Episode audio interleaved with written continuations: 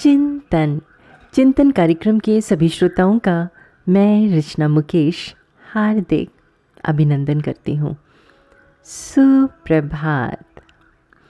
एक समय की बात है, एक चारागाह जहाँ चरवाहे लड़के अपनी गायें चराते थे। वहाँ पर एक खतरनाक सांप रहता था। उस सांप के डर से सभी सावधान रहते थे। एक दिन एक साधु उस चारागाह से गुजर रहे थे।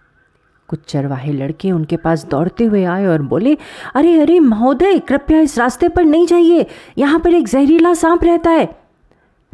इससे मुझे क्या फ़र्क पड़ेगा मेरे बच्चों? मैं सांप से नहीं डरता। आपको पता है ना कि मुझे कुछ मंत्र आते हैं? साधु ने कहा। इतना कहकर वो मुस्कुराते हुए उस घास के मैदान के रास्ते में आगे बढ़ गए। जल्दी ही साधु का सामना उस जहरीले सांप से हुआ। जो फुफकारता हुआ अपना फन उठाकर तेज़ी से उनकी ओर लपका। जैसे ही वो सांप उनके पास आया, साधु ने एक मंत्र का जाप किया और वो सांप उनके चरणों में केचुए की भांति गिर पड़ा। साधु ने कहा, देखो, तुम लोगों को क्यों नुकसान पहुंचाते हो? आओ, मैं तुम्हें एक पवित्र मंत्र दूँगा। इसे दोहराने से तुम ईश्वर से प्रेम करना सीख जाओगे।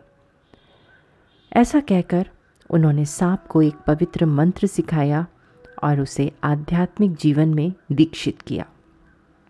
सांप ने अपने नए गुरु को प्रणाम किया और पूछा, मैं आध्यात्मिक अनुशासन का अभ्यास कैसे करूँ? गुरु ने कहा, उस पवित्र मंत्र को दोहराओ और किसी को नुकसान मत पहुंचाओ। मैं तुमसे फिर से मिलने आऊँगा। ये कहकर साधु ने विदा ली। कुछ दिन बीत गए और चरवाहे लड़कों ने महसूस किया कि सांप अब उन्हें देखकर नहीं फुफकारता। चरवाहे लड़कों ने उस सांप पर पत्थर फेंके, फिर भी उस सांप ने कोई क्रोध नहीं दिखाया। एक दिन चरवाहे लड़कों में से एक उस सांप के पास आया और उसे पूंछ से पकड़कर गोल गोल घुमाते हुए बार बार ज़मीन पर पटक कर फेंक दिया। सांप के पूरे शरीर से खून बहने लगा और वो बेहोश हो गया। उसे मरा हुआ समझकर चरवाहे लड़के अपने रास्ते चले गए। देर रात सांप को होश आया। धीरे धीरे और बड़ी मुश्किल से वो अपने आप को अपनी बाम्बी में खींच पाया। उसकी हड्डियाँ टूट गई थीं और वो मुश्किल से चल पा रहा था। कई दिन बीत गए। वो सांप अब चमड़ी से ढका मात्र कंकाल रह गया था। कभी कभी रात में वो भोजन की तलाश में निकलता।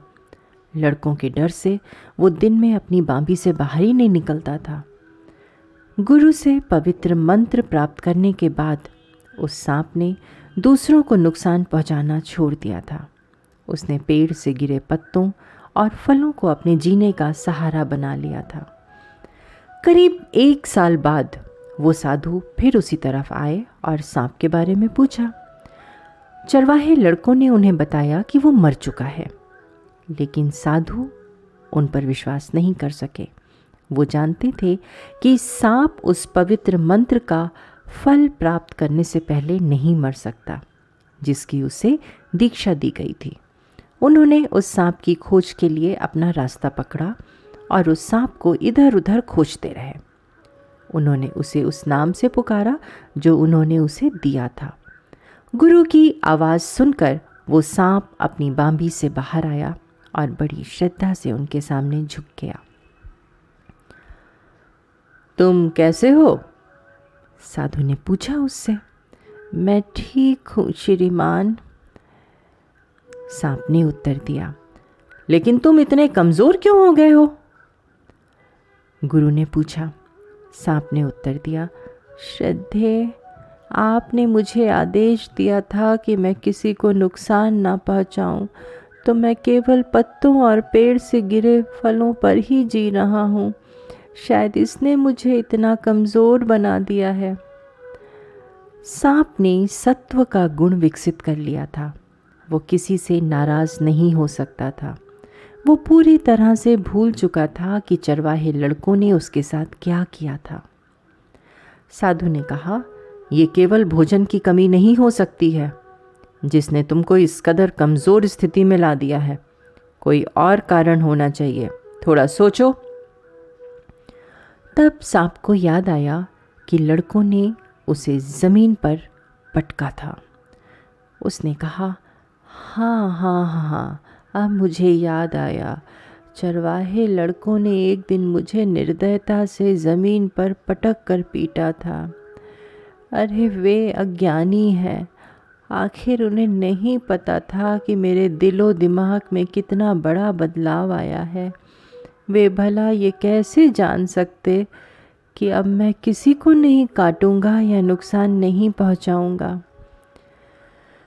ये सुनकर साधु बड़े आश्चर्य में पड़ गए और उन्होंने उस सांप से कहा, कितनी बड़ी नादानी है ये। मैंने तुम्हें लोगों को नुकसान पहुँचाने से, हिंसा करने से मना किया था।